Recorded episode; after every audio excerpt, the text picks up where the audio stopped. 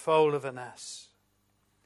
And then in Matthew 25 and at verse 31, when the Son of Man shall come in his glory, and all the holy angels with him, then shall he sit upon the throne of his glory, and before him shall be gathered all nations, and he shall separate them one from another, as the shepherd divideth his sheep from the goats. And he shall set the sheep on his right hand, but the goats on the left. And those verses bring, bring before us the prophecy that, the, that King Jesus would come, and that's something we remember on Palm Sunday. And the second passage in Matthew 25 reminds us that that same king who came 2,000 years ago is coming again in his glory. And what a wonderful day that will be. Well, may God help us to keep these things in focus together today. Let's begin with prayer. O Lord, our God and Father in heaven, we are so thankful this morning that amidst the difficulties of life and the various changing scenes that come into our pathways, that Lord, our God reigns. Our God is on the throne of his glory and King Jesus, to whom all power and authority has been given, is with his people in the person and the power of the Holy Spirit. And our prayer is, Lord, that this morning, as we contemplate the beauty and the wonder of our glorious King, that, Lord, our souls will be lifted up. Lord, those things that have taken place in the hearts and the lives of one and another in the fellowship during this past week, we'll know the peace of God. For our Saviour is not only King, He is the Prince of Peace. And we want that reign of peace to be in our hearts and our lives at this particular time, especially. So, Lord, be with us, be with every gathering of your people today wherever they are meeting. And may King Jesus be lifted up, sinners turning to him for his glory and for their good. We ask our prayers in his name. Amen. Well, let's take our hymn books and sing our opening hymn this morning. It's number 273. 273. Jesus shall reign where'er the sun doth his successive journeys run, his kingdom stretch from shore to shore, till moons shall wax and wane no more. Number 273.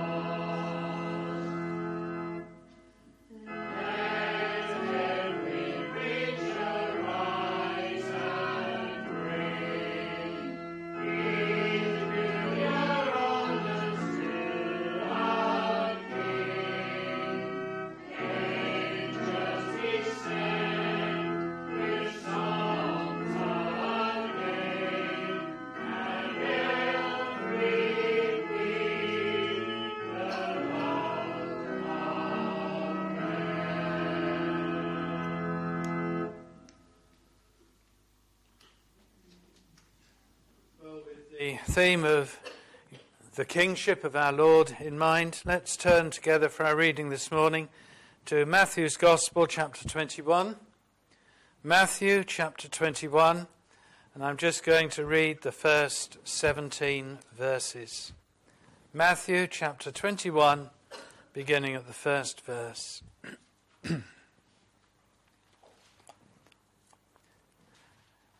And when they drew nigh unto Jerusalem, and were come to Bethphage, unto the Mount of Olives, then Je- sent Jesus two disciples, saying unto them, Go into the village over against you, and straightway ye shall find an ass tied, and a colt with her. Loose them, and bring them unto me. And if any man say aught unto you, ye shall say, The Lord hath need of them. And straightway he will send them. All this was done that it might be fulfilled which was spoken by the prophet, saying, Tell ye the daughter of Zion, Behold, thy king cometh unto thee, meek and sitting upon an ass, and a colt, the foal of an ass. And the disciples went and did as Jesus commanded them, and brought the ass and the colt, and put on them their clothes, and they set him thereon. And a very great multitude spread their garments in the way. Others cut down branches from the trees and strawed them in the way. And the multitudes that went before and that followed cried, saying, Hosanna to the Son of David. Blessed is he that cometh in the name of the Lord. Hosanna in the highest. And when he was come into Jerusalem, all the city was moved, saying, Who is this? And the multitude said, This is Jesus, the prophet of Nazareth, of Galilee. And Jesus went into the temple of God and cast out all them that sold and bought in the temple, and overthrew the tables of the money changers and the seats of them that sold doves, and said unto them, It is written, My house shall be called the house of prayer, but ye have made it a den of thieves. And the blind and the lame came to him in the temple, and he healed them. And when the chief priests and scribes saw the wonderful things that he did, and the children crying in the temple and saying, Hosanna to the Son of David, they were sore displeased, and said unto him, Hearest thou what these say? And Jesus saith unto them, Yea, have ye never read, Out of the mouth of babes and sucklings thou hast perfected praise. And he left them and went out of the city into Bethany and lodged there. And may God bless the reading of his word to us. Let's take our hymn books again. Hymn 225. 225, which picks up on our Bible reading there this morning. Ride on, ride on in majesty. Hark! All the tribes, Hosanna cry. O Saviour meek, pursue thy road with palms and scattered garments strode. 225.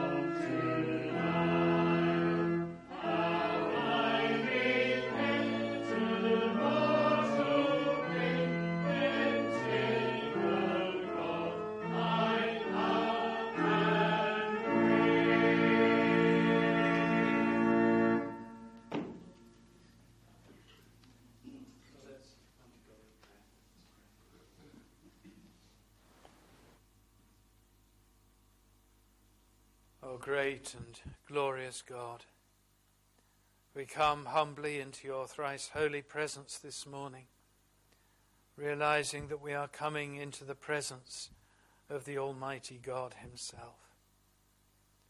And Lord, what a wonderful blessing and privilege it is that is given to us, a little gathering of your people this morning, to draw near to the throne of above all other thrones, and to come with quiet boldness, humble boldness, in the name of the Lord Jesus Christ. To know, O Lord, that as we draw near to the throne of our Heavenly Father, in the name of his only begotten and beloved Son, we are accepted. For your word assures us that we are accepted in the beloved, the beloved Son of God. Oh, as we've been reading this morning, and as we've been singing, Lord, how our Saviour came into the world, humbled himself, and took to himself humanity that he might go humbly to that dreadful cross. Yes, the King of Kings. And even Pilate had to write over that cross, Behold your King. Lord, we behold him there, suffering for us, bearing away our sin, our shame, its guilt, and all the consequences, all the eternal consequences.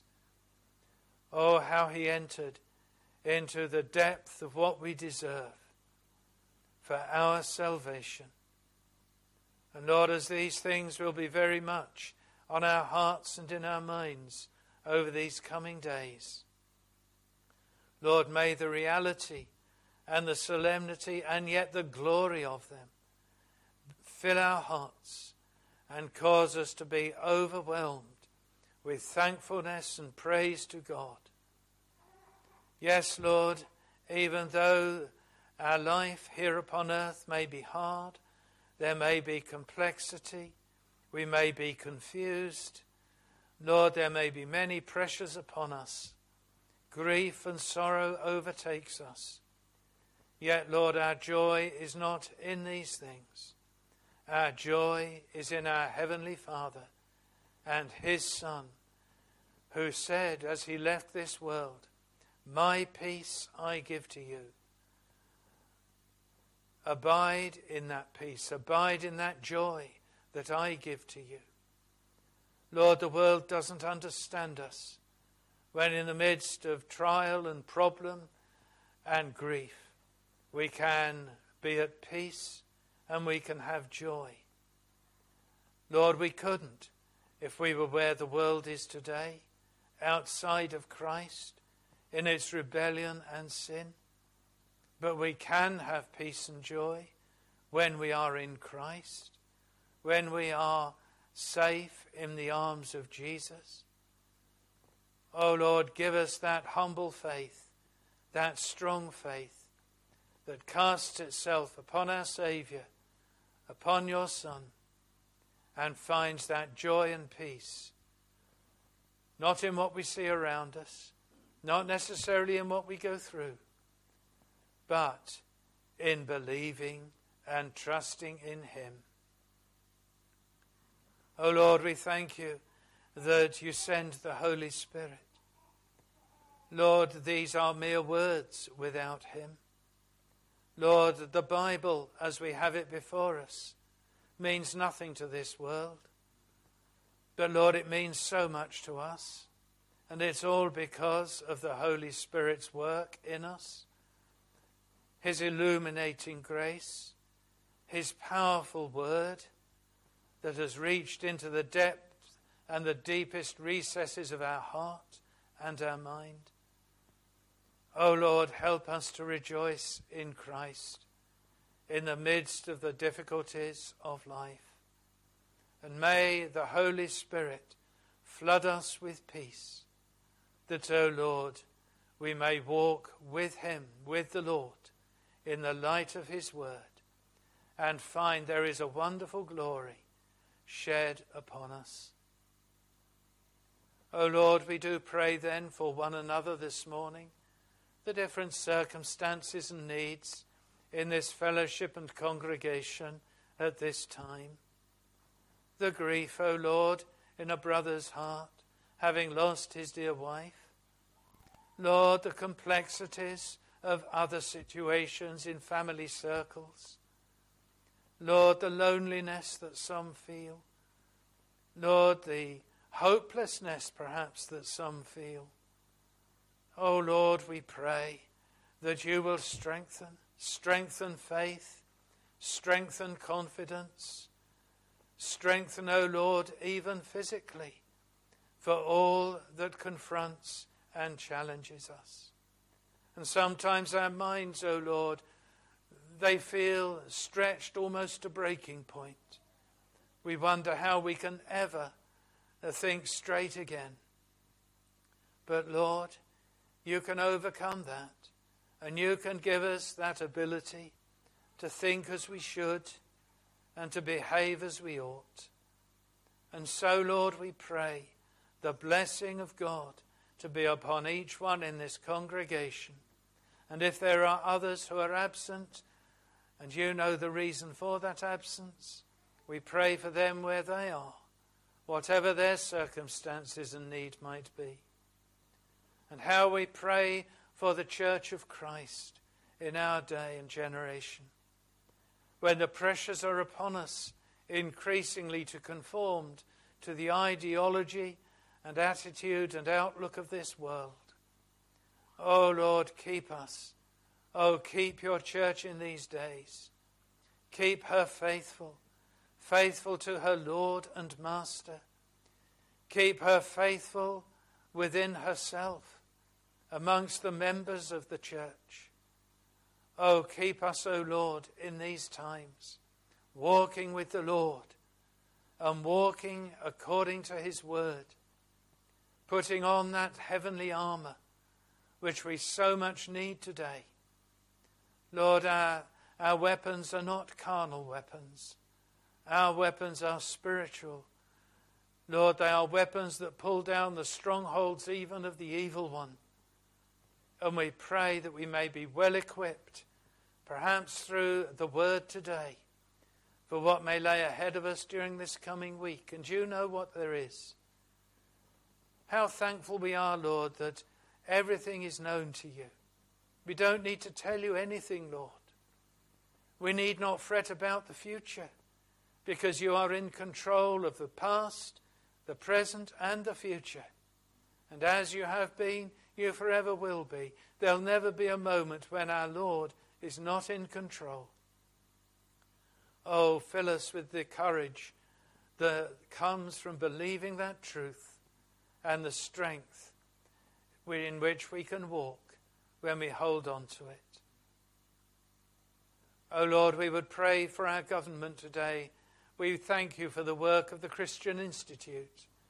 And Lord, as they begin a week of prayer today, we would bear before you, Lord, as they have asked, our government and the, all those who have the rule and authority over us. Lord, they are confused. They are confused in their own minds. They are confused in their deliberations and discussions. And Lord, they seem to be dominated by all that is evil. Lord, we can only pray for them. There's nothing else we can do, Lord. We can only maintain a faithful testimony and witness ourselves and pray for those who rule over us. We pray for those in high places, whatever that high place might be. We pray that wisdom, wisdom from above, will be given to them.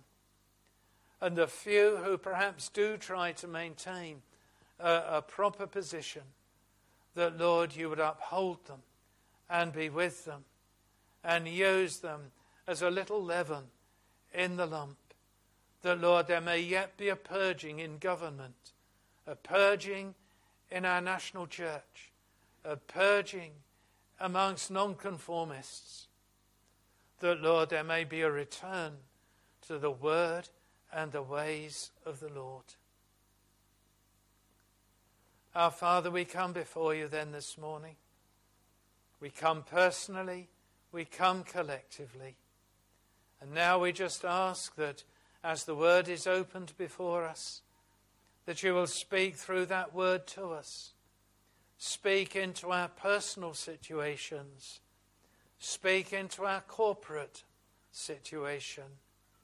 And speak, Lord, for your name and your glory's sake. And may our hearts as well as our ears be open to receive the word. And may our walk with the Lord reflect what we hear and consider this morning. Lord, we ask, seeking the honor and glory of your name, the forgiveness of our sin for that name's sake. Amen. well, let's sing together before coming to the word 192. And you will have gathered already this morning that we're going to be thinking about the King of Glory. And that is why my mind has gone to this hymn 192 Who is he in yonder stall, at whose feet the shepherds fall? Tis the Lord. O wondrous story! Tis the Lord, the King of glory. At his feet we humbly fall. Crown him, crown him, Lord of all. And may that those last couple of lines of that chorus be sung from our hearts. May it be true for all of us. At his feet we humbly fall, and we crown him Lord of all. 192.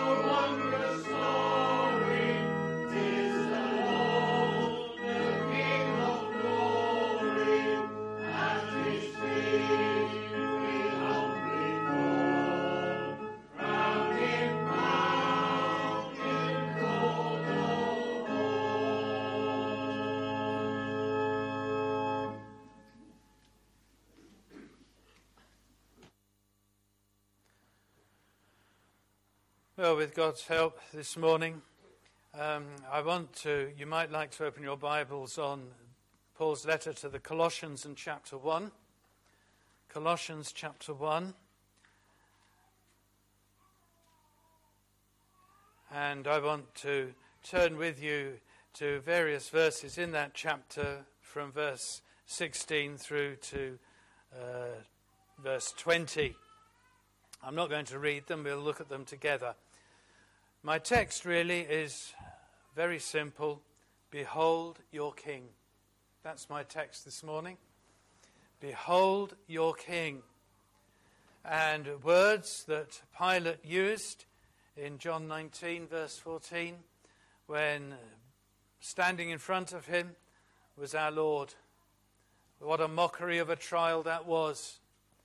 And there is our Lord, and Pilate brings him out so terribly abused, brings him out in front of all the people, and he says to them, Behold, points to him and says, Behold your king.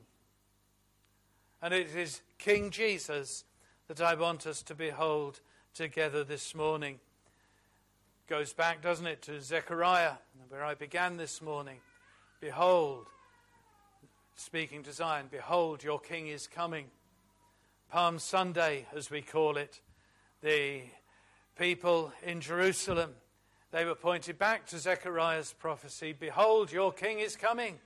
And here he is. He's come.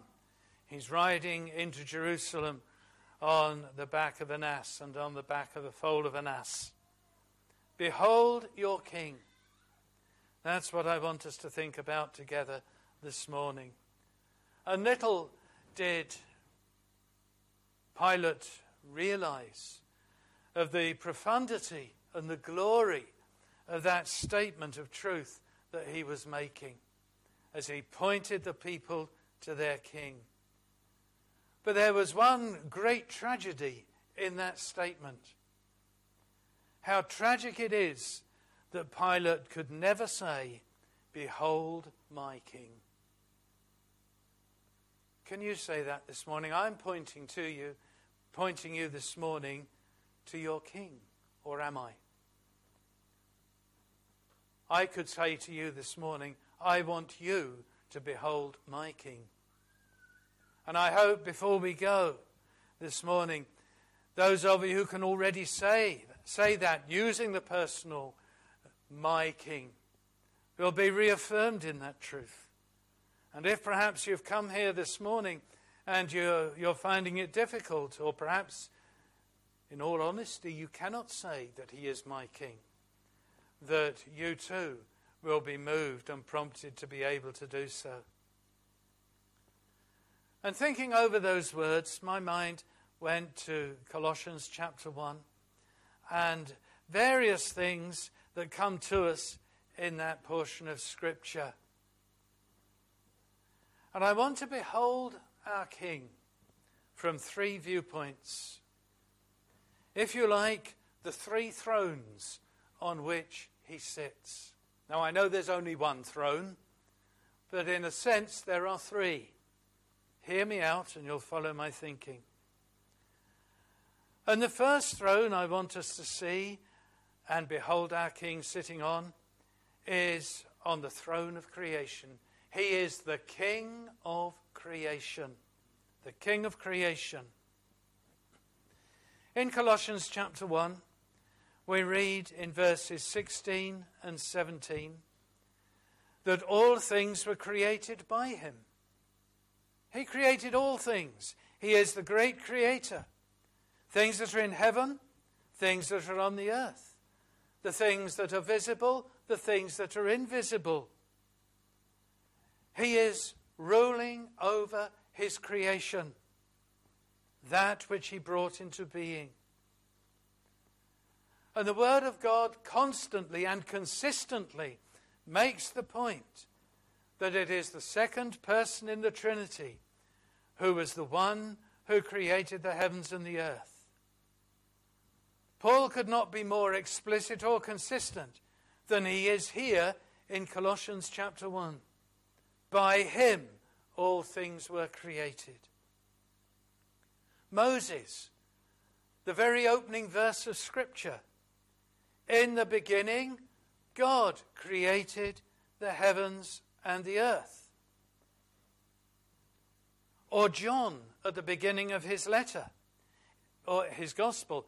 In the beginning was the Word, and the Word was with God, and the Word was God. Jesus Christ is God. He is the Son of God. He, all things were made through him, and without him nothing was made that was made. Read the creation story. What did God do?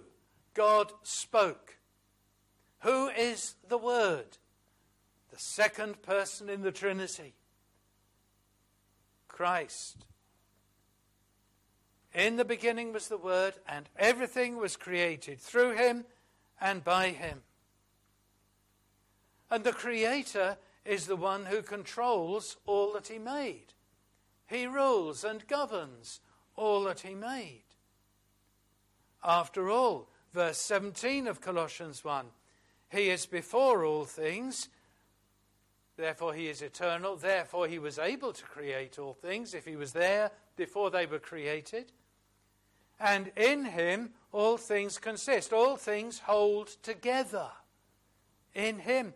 He is the one who holds it together and causes creation to function, to function as it has done ever since it was created and made, and will continue to hold together and will continue to function as God has planned until He is the one who will bring it to an end. And all this is in complete harmony with the overall teaching of Scripture. Listen to God's challenging words to his servant Job. In chapter 38 and 9, time and time again, where were you when I made this? Where were you, Job, when I did that? Where were you when this happened?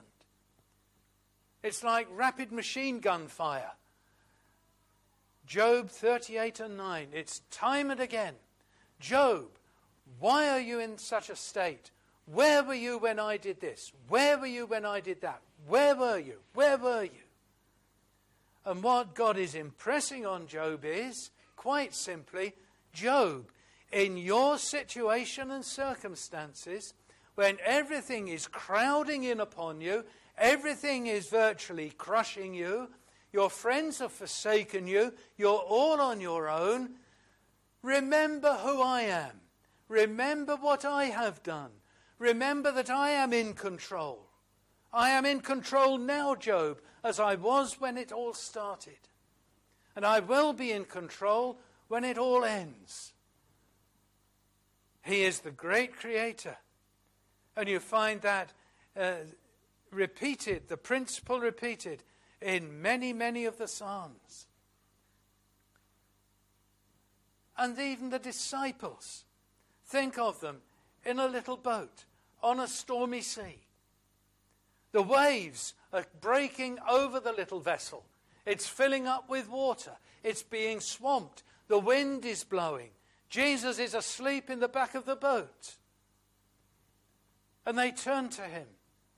And he stands up and he simply shouts above the storm, Be quiet. Be still. Be quiet.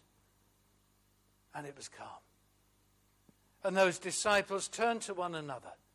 And what did they say to one another? Who can this be? Who can this be? The winds, the waves obey him. Experienced fishermen. They've never controlled the winds and the waves. But there's one who is in the vessel with them. They're obeying him. He stills it, the storm with a word. The great Creator is in control of all that He made and all that takes place in creation, in the created order, in your life, in my life. Isn't that something that we can hold on to when the storms of life toss us up and down? King Jesus, behold my King, He's in control. And when you behold your King as being in control, things take on a whole new complexion. They're not necessarily removed, but they take on a whole new outlook. But the Creator, Christ, is the Creator. He's the King of creation. He controls it. And He is the only one who will bring it to an end. No one and no thing else but He. He, and only He, brought the flood on the earth in Noah's day. You'll remember the story of Noah. You don't need me to go through that with you this morning.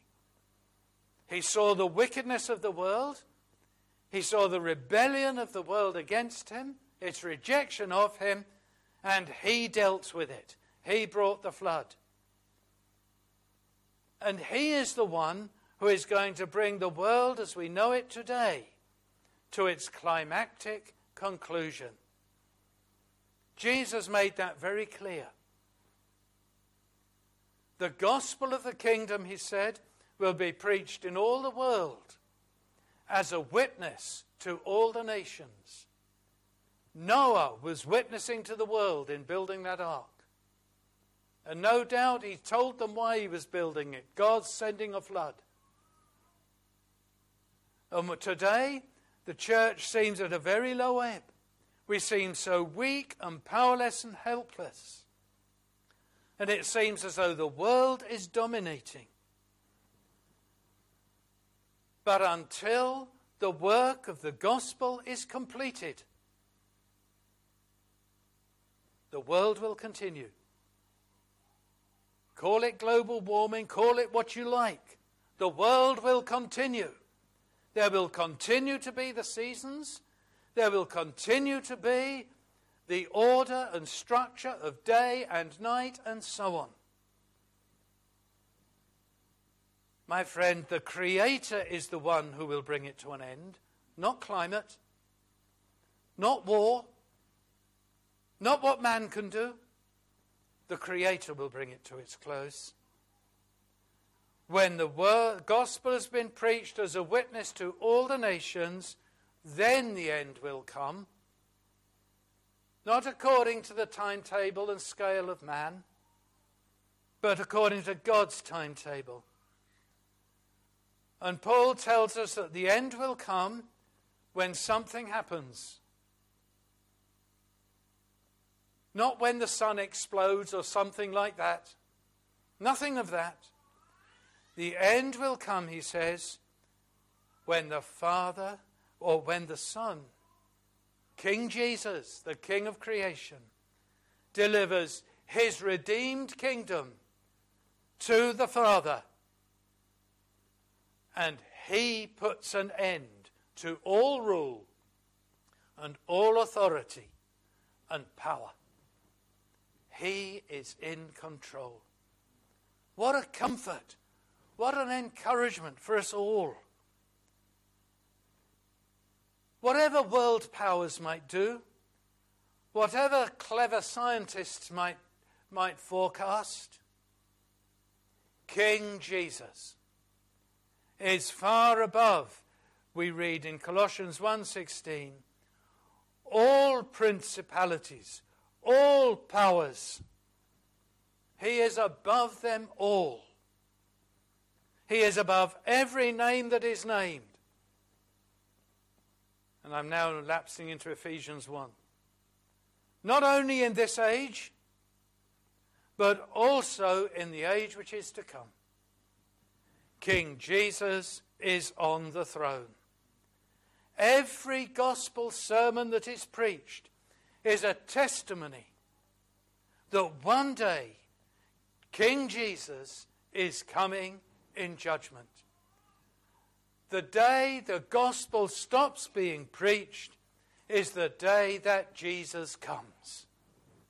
So, all the while there's preaching of the gospel, whether it's only just here and there, whether it's behind closed doors or in the open air, it is a testimony that the world will continue because Jesus hasn't come, but he is coming. When gospel preaching ceases, time will end.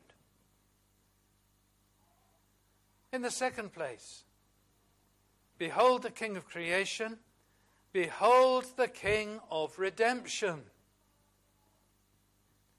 There before Pilate was the King of creation. You can't touch me, Jesus says, unless I let you.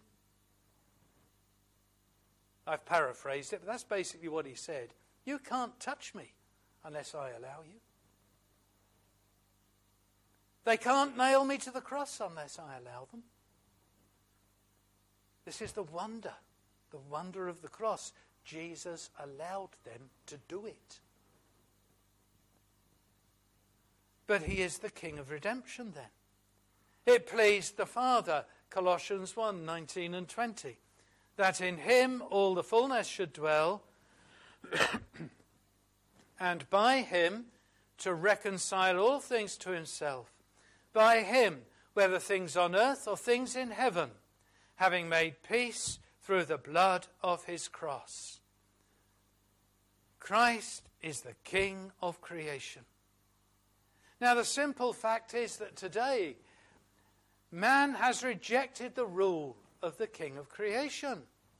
And that rejection began in Genesis chapter 3. You know the story of Adam and Eve, how they rejected the rule of their Creator. And that has continued ever since. Man has rebelled against his Creator.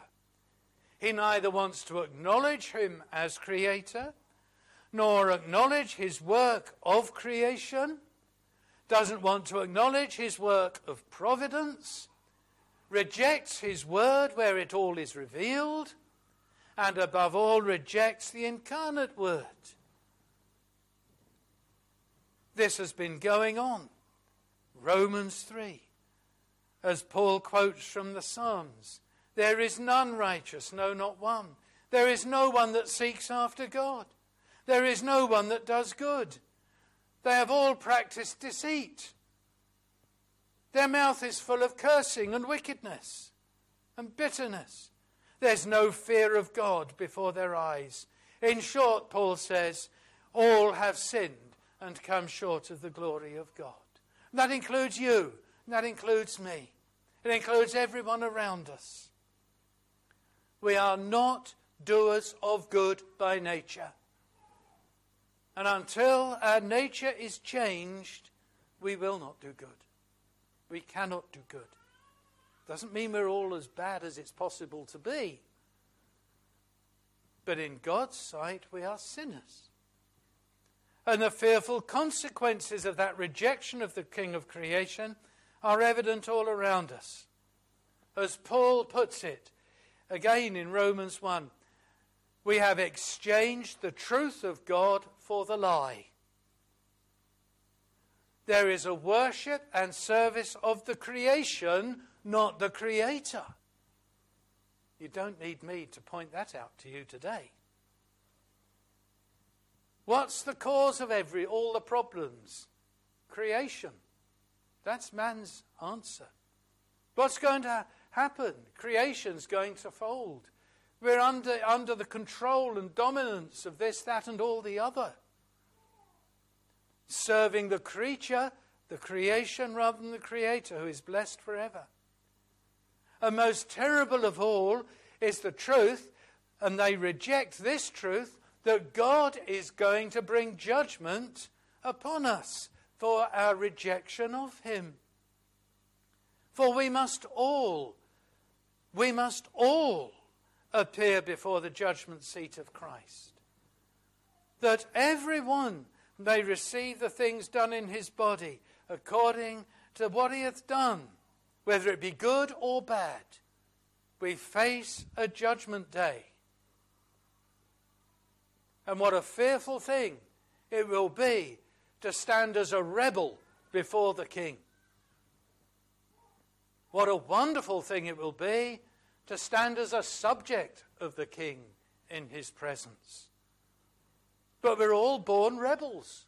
Something's got to happen. Something's got to change us. I remember an old book Dad used to have on his bookcase. I, I wish I could find it, but, well, it's gone with a lot of other stuff, I expect. But uh, the title always struck me A Rebel Made a Child. It was a little biography of a lady. I think, think her name was May Shayler. I'm not sure now. Uh, I think she lived in Brighton, but I might be wrong there. But that was the title. It was a little pink book. A Rebel Made a Child. And that's what every rebellious human being needs to be made a child of God. And that's what we all need. Praise God, there's a way for that to happen. The King of creation is the King of redemption. There is a way of reconciliation with the King. By him, verse 20 of Colossians 1, to reconcile all things to himself and to bring about peace through the blood of his cross. You see, God so loved the world that he sent and gave his only begotten Son, the King of creation. He sent him into that creation so that the Creator took to him a creation form, took to him humanity in order that he might save that humanity and reconcile the rebels and bring them into the adoption of, of sons. We know that the wages of sin is death, isn't it? We know that. Eternal death. Hell. That's the wages of sin. And yet, when Paul wrote that, he added another little phrase, didn't he? Begins with a but. But the gift of God is eternal life. There's a wonderful thing. Uh, the gift of God, the gift of the King of creation is redemption reconciliation. The judgment and the wages of sin can only be lifted from us when the penalty is paid. No, it needs more than that. It needs more than the payment of the penalty. It needs the acceptance of the payment of the penalty by the King of Kings. The penalty must be paid and accepted by the one against whom we have sinned. And since we cannot achieve either of those things, we cannot pay the penalty and find acceptance. We need someone to pay the penalty for us, someone whose payment will be accepted on our behalf. And that is the great work of the of redemption. That's the whole structure and meaning of redemption. Payment and acceptance. Not just payment, but acceptance as well. And the good news is that to rebels, King Jesus has paid the penalty for our sin. He came into the world. The King came into the world. The king lived a life without any sin. And therefore, the king could bear the penalty or pay the penalty for the sins of others. And that's exactly what King Jesus did. What was the penalty? Death. So he went to the cross. What is the penalty? A curse. So he came under the curse. What is the penalty? Withdrawal of the smile of God. And he cried from the cross, My God, my God, not my Father. He cried, My God, why have you forsaken me? Why have you turned your face away from me? He did it. And thus he could do it because of who he is and what he became for sinners. But I say, though he went to the cross, though he lived and died, how can I be sure, how can you be sure that the penalty or the punishment was accepted? How can we be sure that the penalty was fully paid and accepted by the one against whom we have sinned? God Himself personally declared that the penalty was paid and paid in full. And He's given us a receipt. He's given us a receipt. The receipt is the resurrection. We're coming towards Easter. Behold your King. Behold him paying the penalty on the cross. Behold the acceptance of God in the resurrection. We must have both. I cannot be content with him just paying the penalty. I must know that it was accepted by God, and God has accepted it. And now the promise and an undertaking is given that he who believes in him, in the King of redemption, he who believes in him is not condemned. My friend, it's written here in my Bible. It's written here by inspiration of the Spirit of God. It's written here by the hand of God that the penalty is paid for all those who believe in Him, in the Redeemer. And there is no condemnation for them. What a wonderful expression. No condemnation. Imagine standing in the courtroom and you're told not guilty. And that's followed no condemnation. What a wonderful phrase. There is no condemnation. He is not condemned. But he who does not believe is condemned, and condemned already, even before the trial. Why? Because he has not believed in the name of who? the only begotten Son of God, the King of redemption. Don't try and redeem yourself. Don't look around at other redeemers. Don't look at human priests. There's only one Redeemer Jesus Christ, the only begotten Son of God. He's paid the penalty. The receipt has been given as God raised him from the dead. And we have the assurance in Scripture we are not condemned if we believe in Him. What more do we need? Why do we keep trying to do it ourselves? We're doomed to failure, but He has not failed and He will not fail. I love that Christmas carol we used to sing it round at Market Street concerning the King of Redemption. Listen to these words. And this is the work of the King of Redemption. Down from his glory, ever living story, my God and Saviour came, and Jesus was his name. Born in a manger, to his own a stranger, a man of sorrows, tears, and agony what condescension! Bringing us redemption, that in the dead of night, not one faint hope in sight, God, gracious, tender, laid aside his splendor, stooping to woo, to win, to save my soul.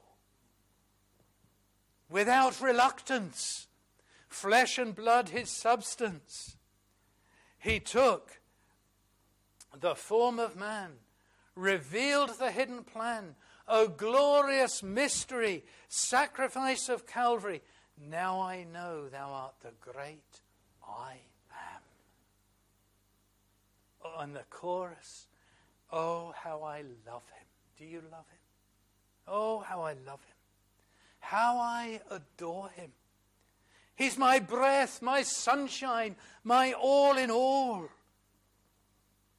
And here it is summed up the great Creator became my Saviour, and all God's fullness dwells in him. The King of creation became the King of salvation, the King of redemption. And the redeemed serve and acknowledge him as their King. Have you done so? Have you come to him? Have you confessed him? Have you committed yourself to him and to the local expression of his body in the local church?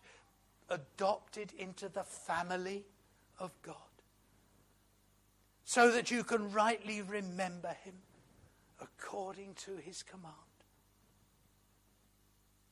Only those who are reconciled through the work of King Jesus can be sure of my third point, my final heading this morning. The King of creation, the King of redemption. Behold the King of heaven. Behold the King of heaven. We get that in verses 21 and 2 of Colossians chapter 2. Alienated and enemies, that's what we were. Now reconciled and going to be presented holy and blameless and above reproach in his sight. Oh, how true are the words that Paul wrote to the church at Philippi. At the name of Jesus, every knee shall bow.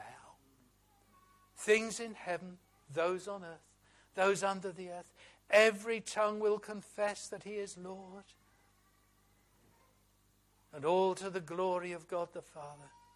The blessings of heaven are reserved only for the redeemed, only for those who have confessed their sin against the King of creation and fallen at the feet of the King of redemption. They will one day fall at the feet of the King of heaven.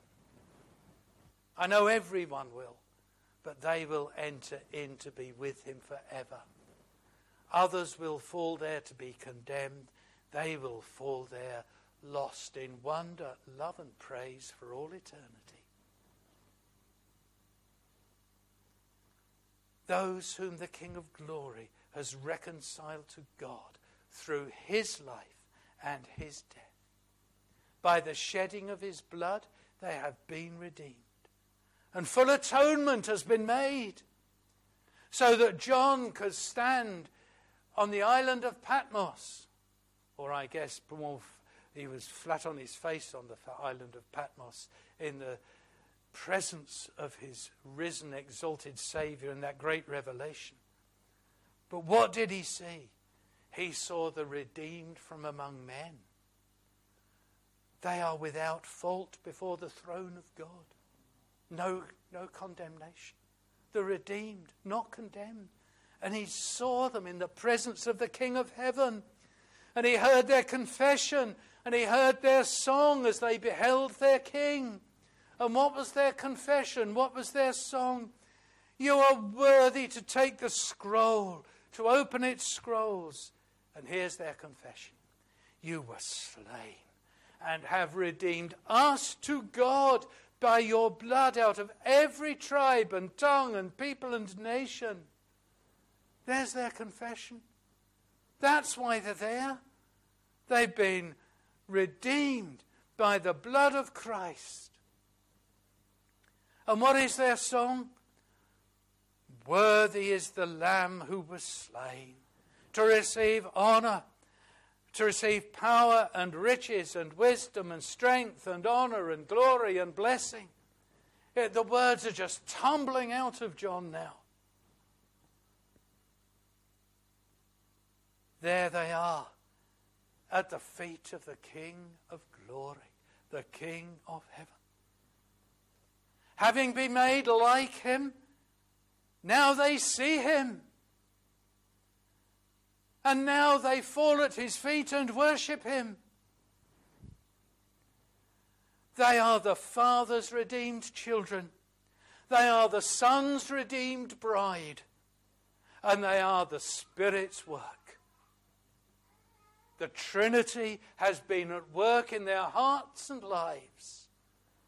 And they come safe home to glory. And thus, God, the Holy Trinity, is honored and glorified. And what's the chief end of man? To glorify God. Father, Son, and Spirit to glorify and enjoy Him forever. King of creation came into the world as the King of redemption. He's returned as the King of glory and heaven, that He might take His people to be with Him there. Is this King your King this morning? Is He yours? Will you bend the knee before the King of creation in repentance and faith? In repentance. And will you bend before the King of redemption in faith and humble trust? And will you fall one day before him and confess him before men and angels? and rejoice in Him in anticipation of such a future. Listen to the King's proclamation, the royal proclamation. If you confess with your mouth the Lord Jesus and believe in your heart that God has raised him from the dead, you will be saved. For with the heart one believes unto righteousness with the mouth confession is made unto salvation. For the scripture says, not my word says, the king's word says, whoever believes on him will not be put to shame. There's no distinction between Jew and Greek, for the same Lord is over all. The same Lord over all is rich to all who call upon him. Behold my King. Behold your King. Let's pray. Oh Lord, we just bow before you and wonder that the King of creation should come down as the King of redemption into this world that so foully rejected him. And that he should bring hope into that situation. But Lord, what is even more wonderful, more wonderful than ever, this King is our King, the King of creation is the King of redemption.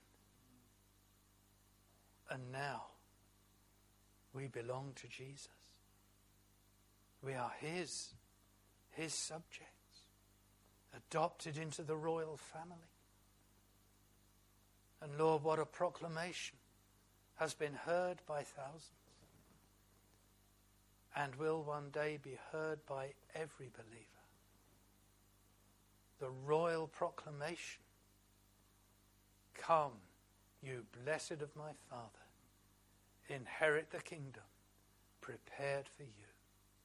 And what a day that will be to fall at the King, at the feet of the King of glory and heaven, lost in wonder, in love and in praise. May that be the portion for each one of us here. In Jesus' name. Amen. We'll close with hymn 278. 278. Tis to thee we owe allegiance, God our Saviour and our King.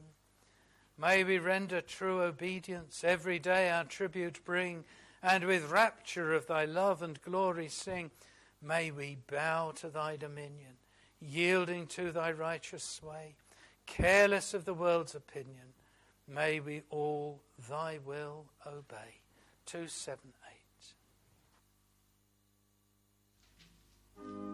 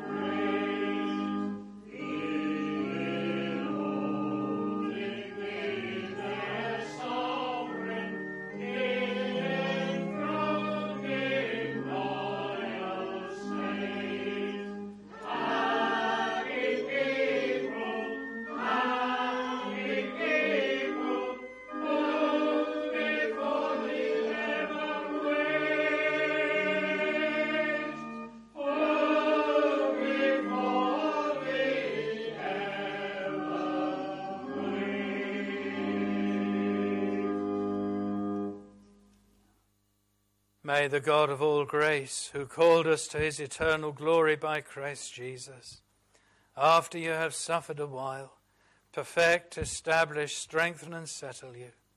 To him be the glory and the dominion for ever and ever.